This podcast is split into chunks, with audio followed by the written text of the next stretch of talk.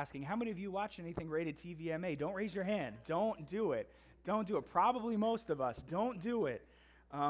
Just remain anonymous in what you want to share about that. But I got to be real with you. As I'm continuing to go through the book of Judges in preparation for sermons on a weekly basis, what I knew was the case is still overwhelming even for me, because I read a chapter in Judges and I'm like, I got to preach on that? Nobody's ever going to either take me seriously or they're never going to come back to church because it's so brutal and so vivid, and there's so much imagery to it. And the book of Judges really, as I've said before, the book of Judges is one of those books in the Bible that you might yourself be contending with, or you might have had others use against you as a believer, wherever you're at, saying, how could God do such atrocious things? This is kind of one of those books, but my hope is that if you have not already seen it, you will continue to see week after week. I'm going to be annoyingly redundant in showing you how it is the exact opposite. The message is completely missed if you come to the conclusion, how could God do such things? When hopefully you will see, oh my goodness, I can't believe God would be so gracious. That's really the heart of what we're seeing and hope I see and hope you will see as we go through the book of Judges. So we've gone through some overarching contextual issues throughout this book, following the first two chapters. And today we're actually going to get into some of the judges, the people that are famous for this book. But the title of my message today is this: Things Are Getting Messy.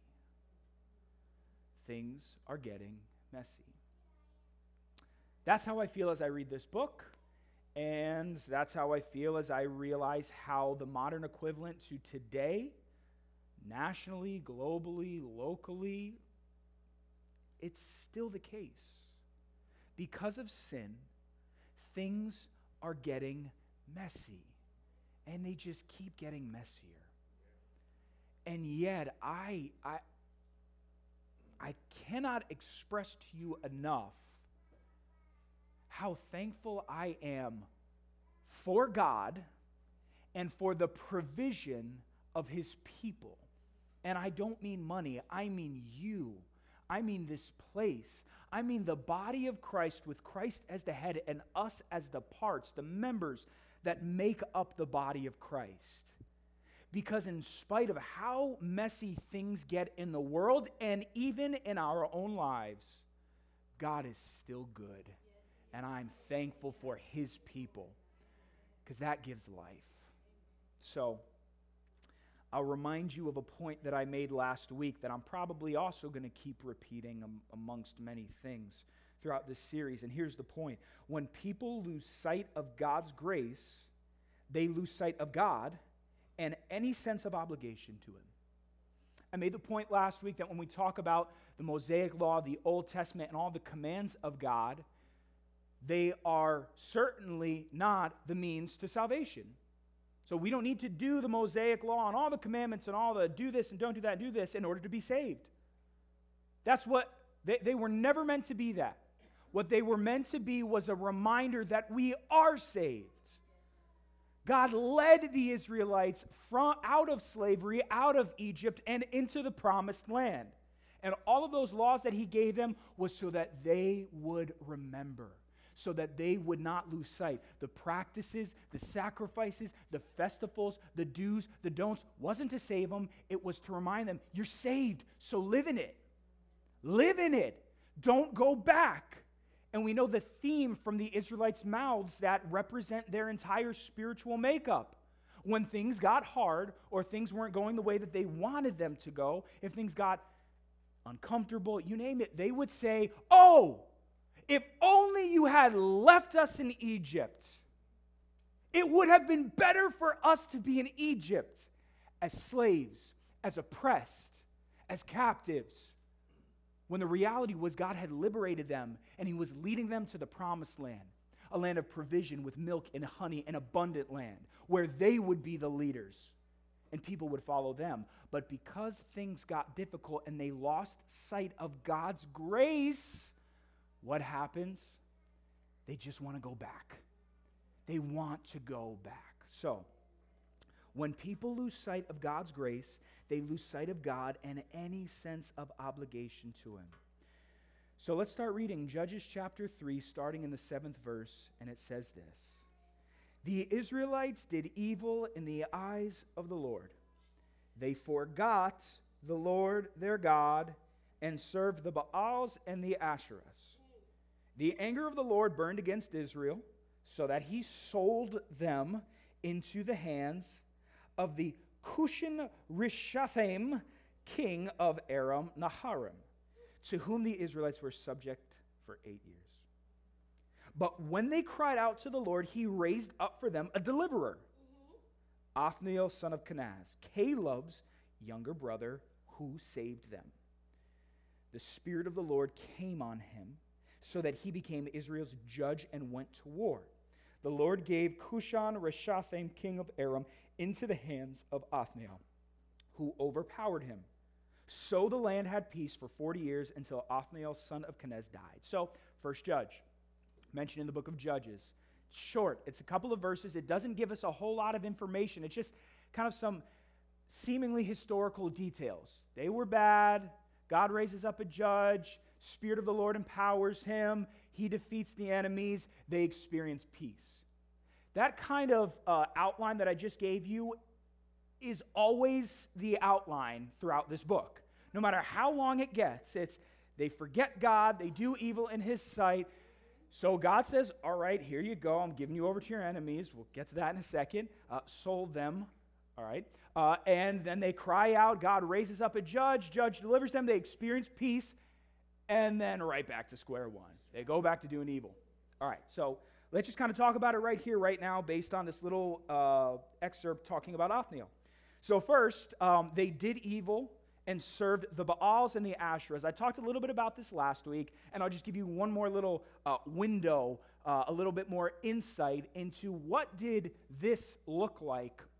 What does this mean when it says that they did evil in the sight of the Lord and they served these gods? Last week I talked about how there was language used in Scripture that talked about them walking in holy procession, carrying items that were ritually representative of the gods. So kind of like just imagine, I mean, I'm not Catholic, so for my recovering Catholics or my current Catholics that are here today, God bless you, a lot of times when there's a procession walking down the aisle and the priest would walk down the aisle, nothing wrong with that, but this was a very common ritual practice amongst all religions, and that's what the author in last week, chapter 2, was getting at, that the Israelites, they would walk in holy procession, carrying the banners or the idols for all to see that this is the God we serve, the Baal, the people of God, worshiping the false God, saying, this is our God who has delivered us and has provided for us. They would prostrate themselves. They would get on the ground in a literal form of humility and submission, saying, Baal or Asherah, the false pagan gods of the land of Canaan, you are higher, you are greater, you are better than. And all the while, God is like, but I did all that for you. I delivered you. I've provided for you. I've promised for you. Seriously, like what's going on? So we see it repeated right here in this excerpt. Now, one more window that I want to give you about worship was regarding Ashtart. That's probably the most common understanding of the goddess that represents these places of worship, these Asherahs or these Asherah poles. It was in worship to the Canaanite god Ashtart. This was the goddess, as I mentioned last week, of love and war. One of the main ways that this goddess was worshipped was in cultic worship involving sexual intercourse. In the New Testament, with the god Aphrodite, interesting how they both have very similar names, but they're technically different gods. In the city of Corinth, upon the hill of the Acrocorinth, there was a temple for Aphrodite that was literally a temple filled with hundreds of prostitutes. And the way the people of the town would worship Aphrodite was they would ascend the temple. Many scholars found archaeological evidence saying that they would literally microdose on shrooms So they would get high, and they would ascend the mountain in this spiritually enlightened state, and then they would go and have orgies and sexual relations with prostitutes, and that's how they worshipped in the city of Corinth.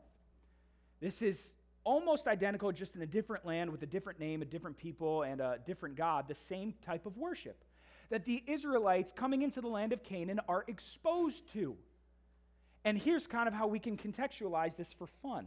Not really, but they go into the land of Canaan and they see, oh, you can worship God, your God, by having sex. And you get to go to church and you all just have sex together? Wow, that sounds fun. Tinder hasn't been working for me lately, so I'm going to go to church and we're going to have some fun. That's what's happening right here. Not bashing Tinder. I'm just saying. That's what we're seeing right here. It's kind of this idea of, hey, we can worship God like that, so I want to go to that church. And I kind of want to contextualize that to what we see a lot. I mean, again, I don't know if you're here. Thank God you're here for the first time or you're coming here. I'm not bashing other churches at all with what I'm about to say. What I'm saying is that we have to be so careful that we don't start ascribing to God forms of worship that we think are really holy when they're not. They're just about what we want. And then we start saying, well, I'm going to go to that church because that church worships this way, and they got this music, and they got this ministry. It's like, what's that about? Is that about God, or is that about?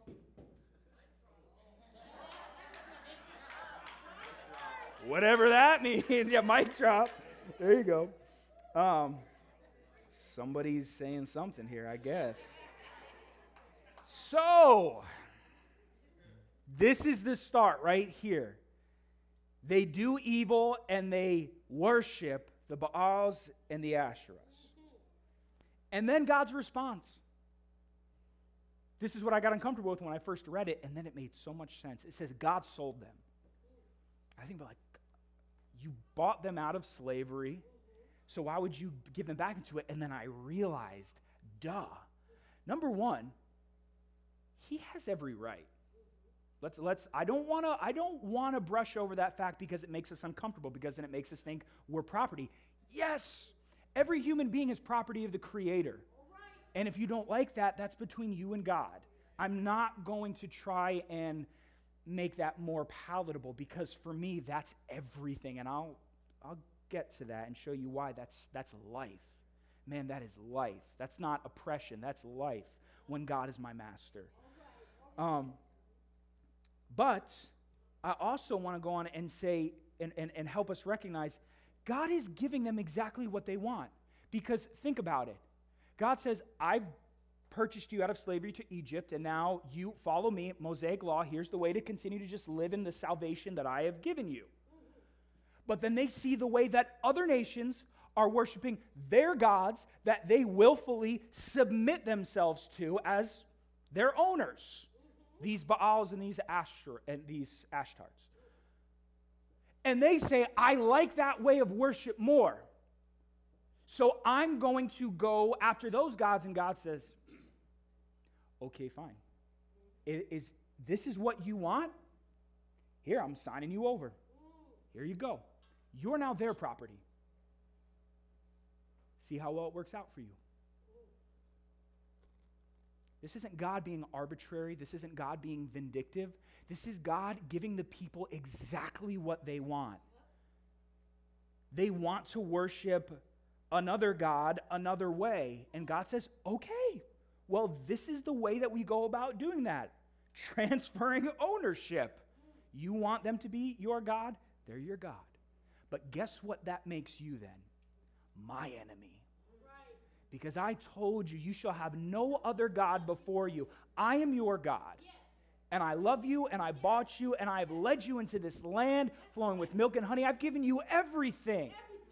But if you still want that, okay, fine. But guess what? It means now you're my enemy, and I'm going to treat you accordingly. So here's just the first point that I want to give you. We all serve someone.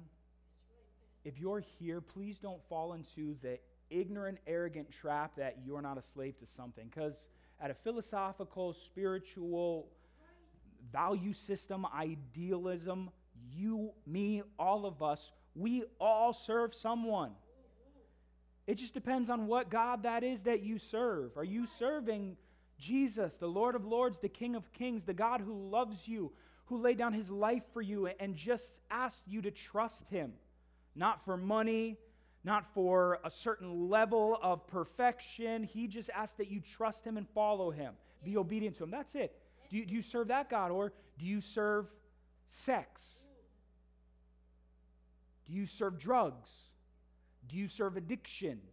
And I don't mean struggle with addiction. I mean, I'm going to continue to live in this lifestyle because it's what I want to do and I like it and nobody's going to tell me otherwise.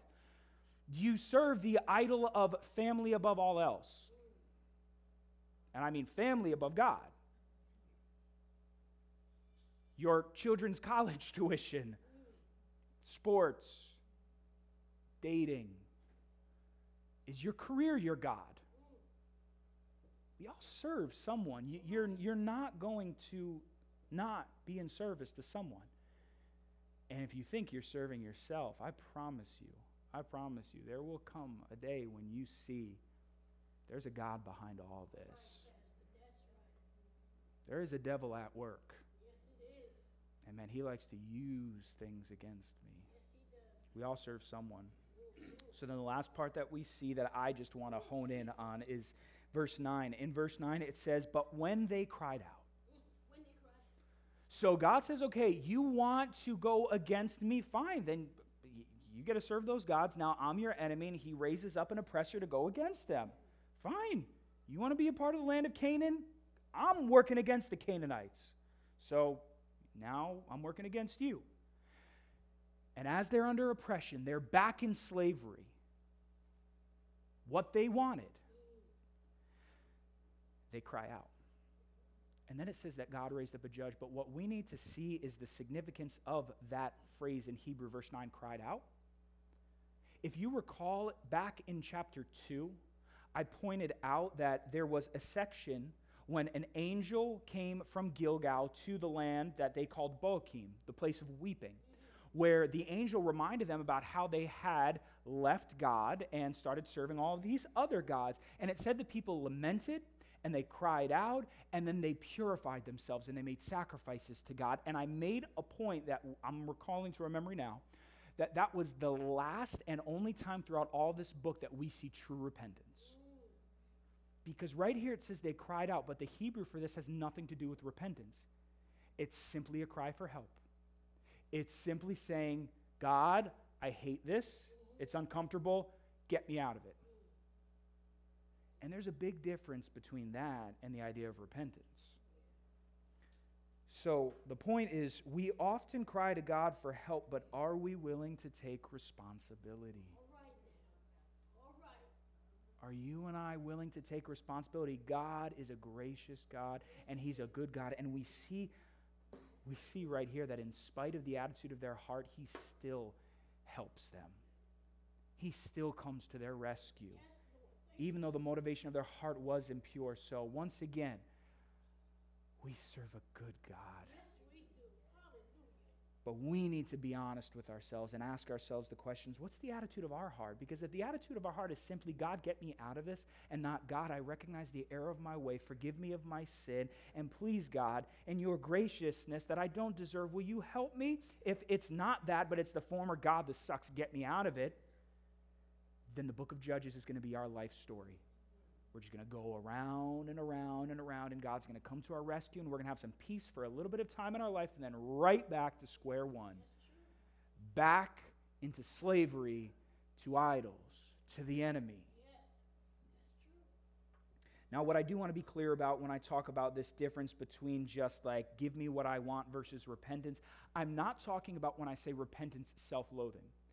And I'm speaking from my own personal experience in my walk, and I share it with you if it resonates with anybody. If it doesn't, cool, just give me a second. When I say we often cry to God for help, but are we willing to take responsibility, I've noticed that for myself, my form of repentance is to self-loathe. It's simply to say, you suck, you suck, you suck, you suck, you suck, you suck, you suck. And I've realized that what that is simply an unhealthy coping mechanism that's trying to measure up my own holiness and say, oh, if I can say this enough times, if I can tell myself that I suck enough times, then I'm back to being holy with God. Like I start here, you suck, you suck, you suck, you suck. Okay, now I'm there. I feel so bad that I must be holy with God right now. And that's not repentance. And again, I'm not preaching at you. I'm sharing my own experience. And if it resonates for you, awesome. If it doesn't, take it, store it away to help somebody else in the future. Repentance is being able to be honest about the fact that, yeah, you know, I'm nothing without God. And I have a responsibility to repent before God, and He's given me all that I need to do so, so I'm going to do it. Yes. God, here I am, a sinner in need of your grace. And I've seen you do it before, and I know you'll do it again. So, Lord, here I am. Help me to overcome my unbelief. Help me to overcome my addiction. Help me to overcome my wickedness. Yes. Help me, God. That's repentance. And then actively seeking to do that 180. Not just say, okay, and then go right back into that sin. Like, oh, I said my prayer. I'm good to go. So you take that and you do with it as you will. But the bottom line is we do need to take some responsibility. It's not God's fault. He's a gracious God. So how are you crying out to God is the question. What's the motivation and the attitude of your heart? And I hope it's repentance. I really do, because it's going to give you life. So verse 12, we're going to pick up and we're going to read judge number 2.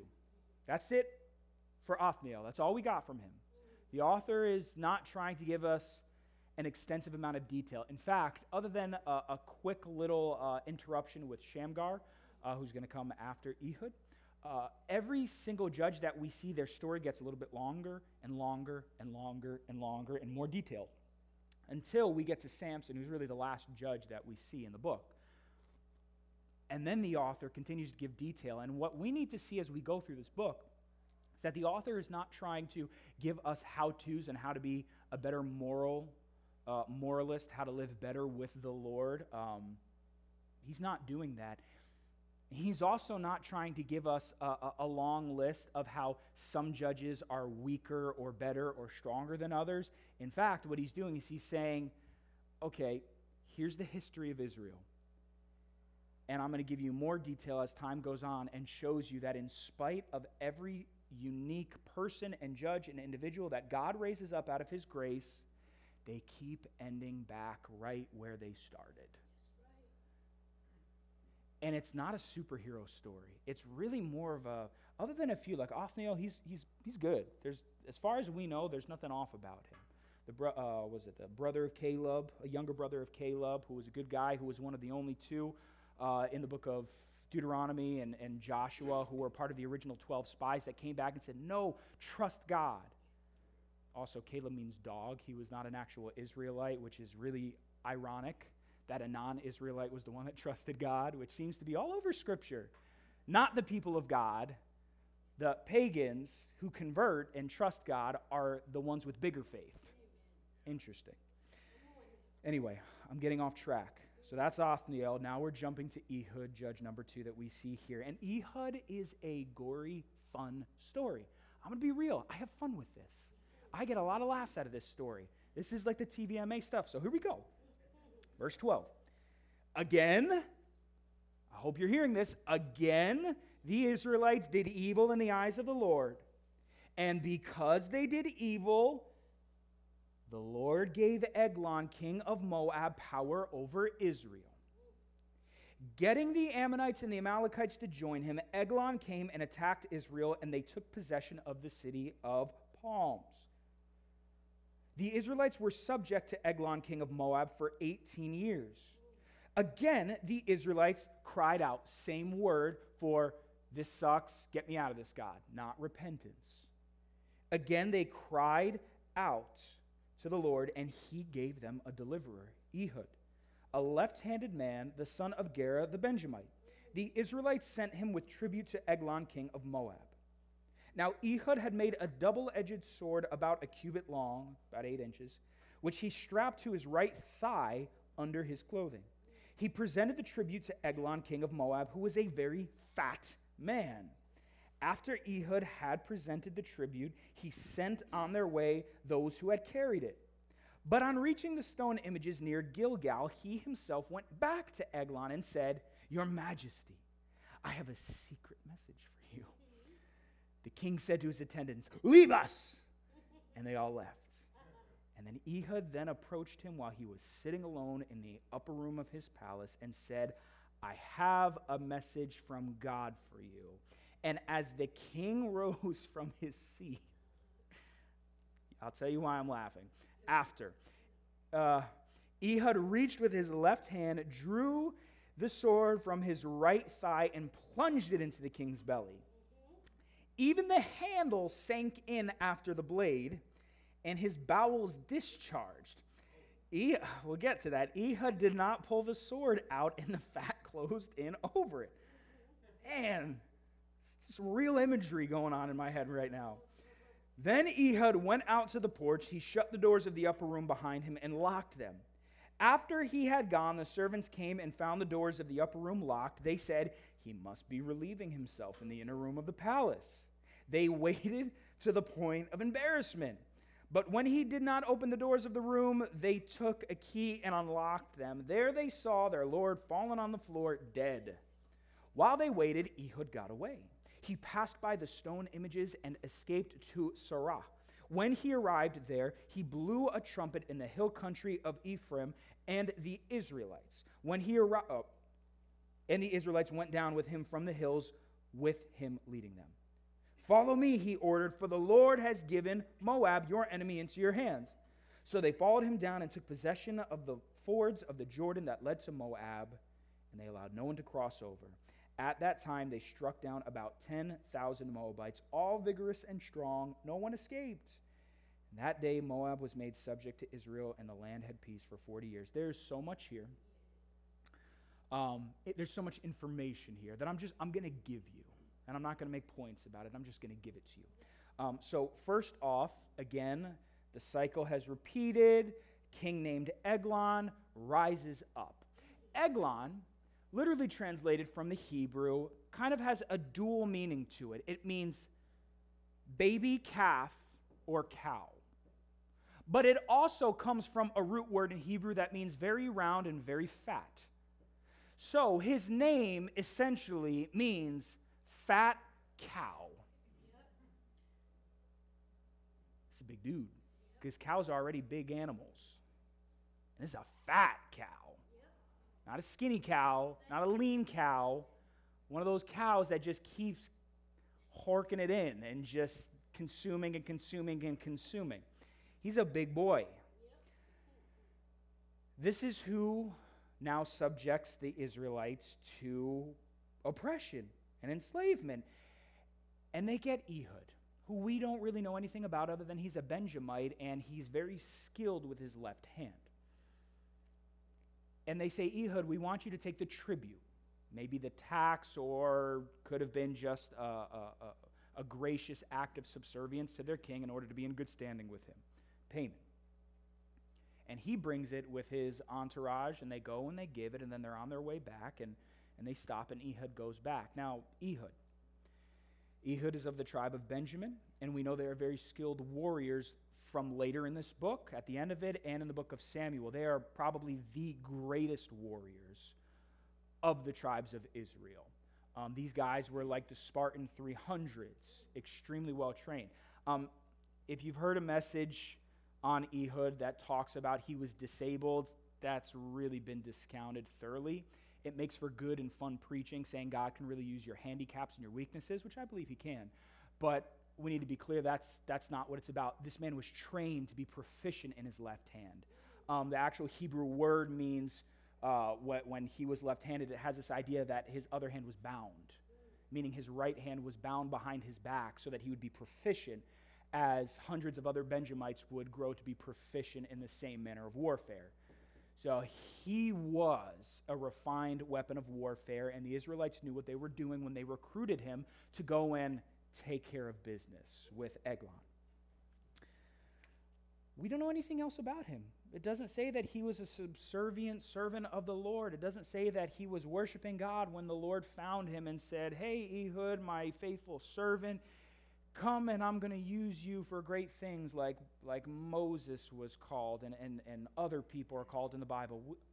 He's just this weapon of warfare that God says, all right, I'm going to use him. I'm going to use him.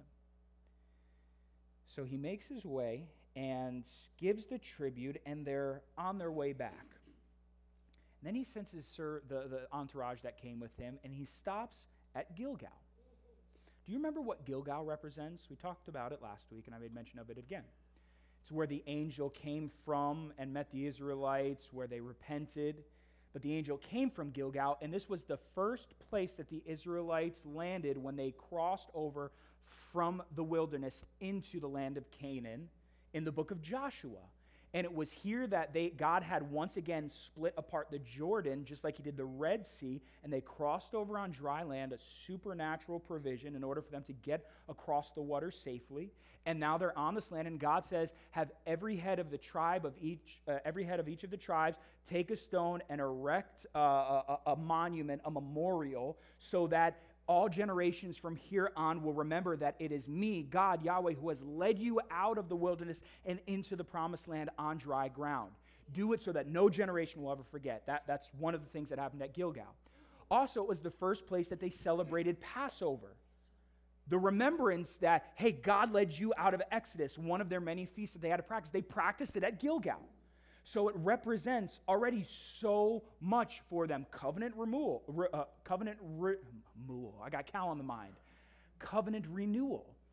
So much happened at Gilgal that was meant to be a reminder of who God is and what he has done for the Israelites. And now Ehud has passed on his way, and now on his way back is there once more Gilgal. And it says specifically in the scripture that while he was there, he passed the stone idols that were there. And this is not referring to the stone altar that God had told the Israelites to erect. It's in reference to pagan altars. I don't know what happened to Ehud and what was going through his mind, and I'm not going to pretend to know. All I know is that when I read it, I'm frustrated. Because Ehud, on his way as God's servant, is passing the very place that God first gave the Israelites as a reminder. Don't forget what I've done for you. Don't forget who I am. Otherwise, now Ehud, a trained assassin, is on his way to murder a man in the dark of night, and he passes that place that was meant to be a reminder of how good God is, that is now covered in idolatrous shrines. And I think it's a really profound image that can tell us a lot of things. And for example, one of those are the places and the realities of who God is and how he's meant to be worshipped truly pure? Or have they been inundated and demoralized by other idols that we've allowed in? Is God truly the center of your life? Or, as we see here, a representation of syncretism. Oh, we'll keep God here, and we'll add a whole lot more. That's kind of the image that we see here. I can't say anything to Ehud. I don't know what he was thinking. I don't know if it evoked in him anything. All I know is what I see written here by the author. So Ehud goes back. And this is where it just gets really funny to me. Because he shows back up into Eglon's throne room. And he says, Eglon, I got a message for you. All right? But here's what's fascinating that the author's trying to help us get at. Eglon is an idiot. He's not just a fat cow. He's an idiot. And he's really trying to let us see that. Because he tells all of his courtroom to leave. Why would you do that?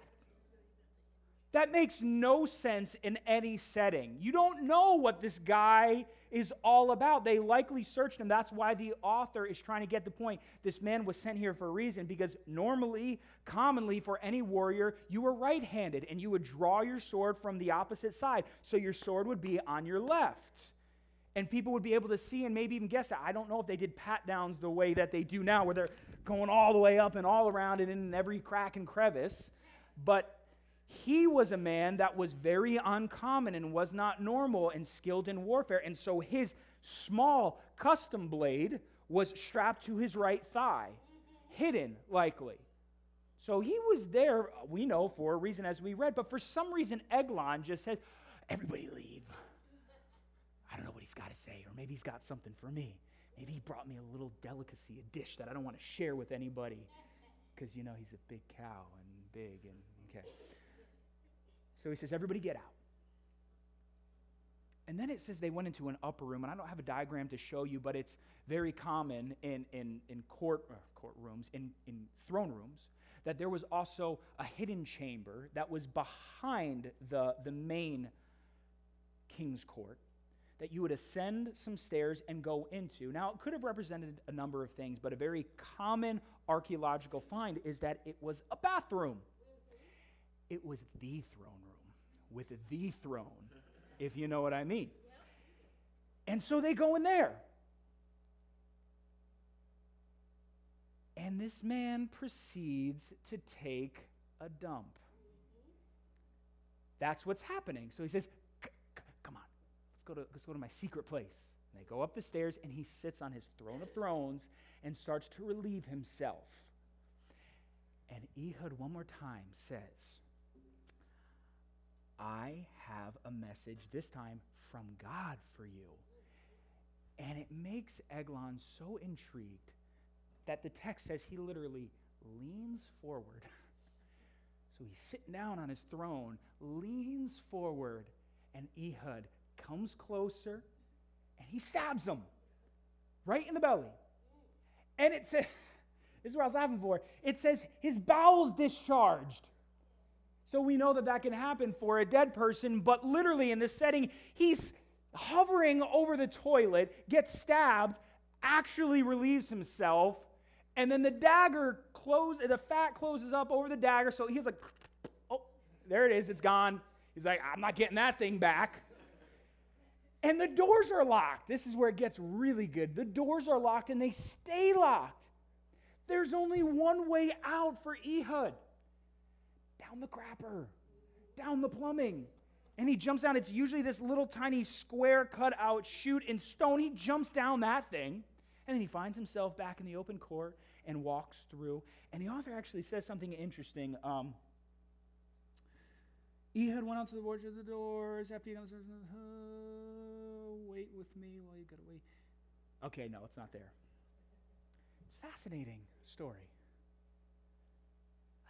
What is this? Is this a joke? Is this real? No. This is very real.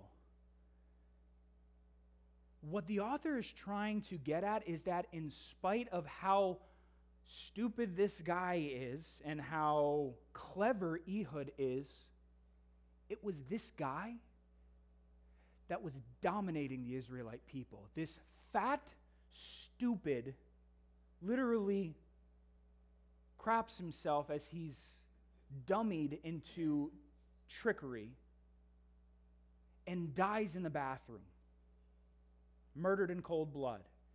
That's who the Israelites were slaves to. This is not supposed to elevate the deeds of Ehud. It's fascinating, but it's right. It's like, what is this? What is this scene? Dude gets murdered in the bathroom by like Assassin's Creed or John Wick type of dude. Like, what is this? This is a joke. And that's who they were slaves to. What a joke. What a joke. Now, what's fascinating is you go on and you read through the end of this. It says, Ehud goes and he rallies some of the men of Israel. And he says, the Lord has given Moab into your hands, your enemies into your hands, which God has always said and always given them. And it says, at that time, they struck down about 10,000 Moabites. all vigorous and strong. So now there's a reversal here where their king is a guy who is a fat, stupid cow. Now shows the difference between their men of warfare are strong and vigorous. They're not chumps. 10,000 of them. And whatever band Ehud was leading, because obviously it wasn't all of Israel and all of their armies, it was just a band of them, they defeated them. Verse 29 is a reminder of what can happen when we are under the ownership of God rather than another, where we can no longer be slaves to fat, stupid pigs, and now we can be reminded of what it means to be a child of God. To be owned by God and what He will do for us. That's right. Thank you, Jesus. Amen. Ooh, I did forget to point out the one other funny part of the scene, so let's backtrack a little bit. His court official guards, they're outside of the door, and they realize the door's locked, and they understand he's probably relieving himself. He's sitting on his throne of thrones. And they're so nervous. Because imagine this, your husband, your wife, maybe you don't care, parents, if you do it to your kids. I know my dad would just bang on the door, hey, you've been in there long enough. And I'd get scared and I'd be done real quick. And these guys knock on the door, nervous. They're embarrassed, the text says, because literally he's on the can. They're like, King, you okay in there? Did you fall in? You all right? Don't take our heads off for this. We're just making sure you're okay. Finally, they go in and they see that he's dead. Anyway, the last point of this portion of this judge that we need to point out is back to Gilgal. So Ehud is on his way back, and he passed. The narrator talks about it and covers it, saying they passed Gilgal once more, and once again he points out where the stone idols had been erected. And that's all that the author says about it. And I think once again, it is a powerful reminder for us that in spite of everything that God had done and once again had done, the narrator is saying, look, the place that was supposed to be a reminder of who God is and what He has done is still filled with false idols. It's the little cliffhanger at the end of the movie that tells you what you're going to expect for part 2 or part 3. They never got rid of the idols. God delivered them from a stupid, fat cow of a man that they had no business being subservient to, that if they had continued to follow God, they would have taken care of like that, which once God raised up a judge and they went in the name of the Lord, God did exactly that against 10,000 strong and vigorous of their enemies. Nobody could stand against God. And yet, they didn't do away with the pagan idolatry. But, got a lot of buts for you, including Eglon's, but it does say that the Israelites had peace for 80 years, likely 2 generations. 2 generations, kids and grandkids following these events. They had peace for 80 years. What does this tell you? Seriously, what does this tell you about God? He is a good God. He is a good God. Yes, He is. What a gracious God that we serve. I mean, really, do you get it? Because I know it seems so small and so trivial and so, I know he's a gracious God. No, do you understand based on everything that we just read, what a gracious God. Yes. Not how could God ever do that to the Israelites? How could He allow them to be imprisoned and enslaved once more to other foreigners, to pagan people, to a stupid fat cow? How could He ever do such an atrocious thing?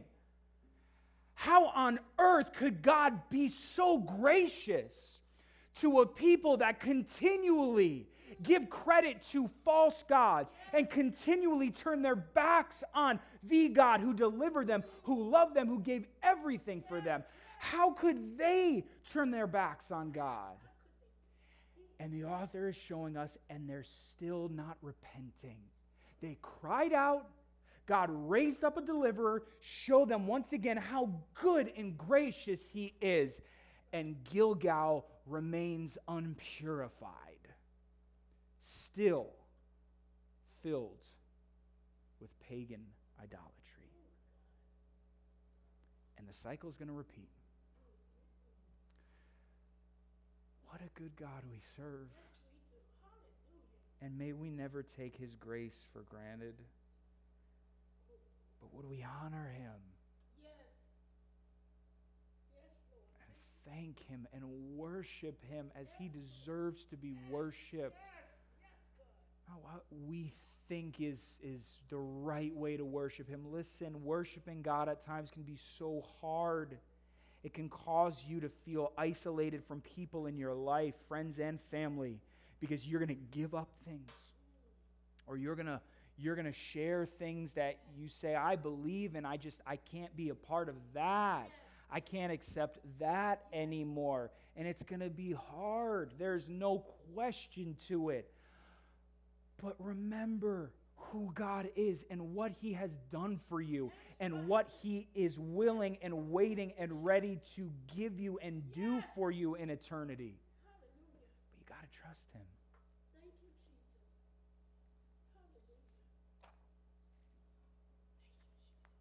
We all serve someone. What's the attitude of your heart when you cry out to God? And I'll remind you, when people lose sight of God's grace, they lose sight of God and any sense of obligation to him. I don't know about you, but my life's pretty messy. And I know it has the possibility of getting way messier. And at times it might get really messy. But may I never forget what a good God that I serve, and may I never take him for granted. Would you stand with me on your feet this morning?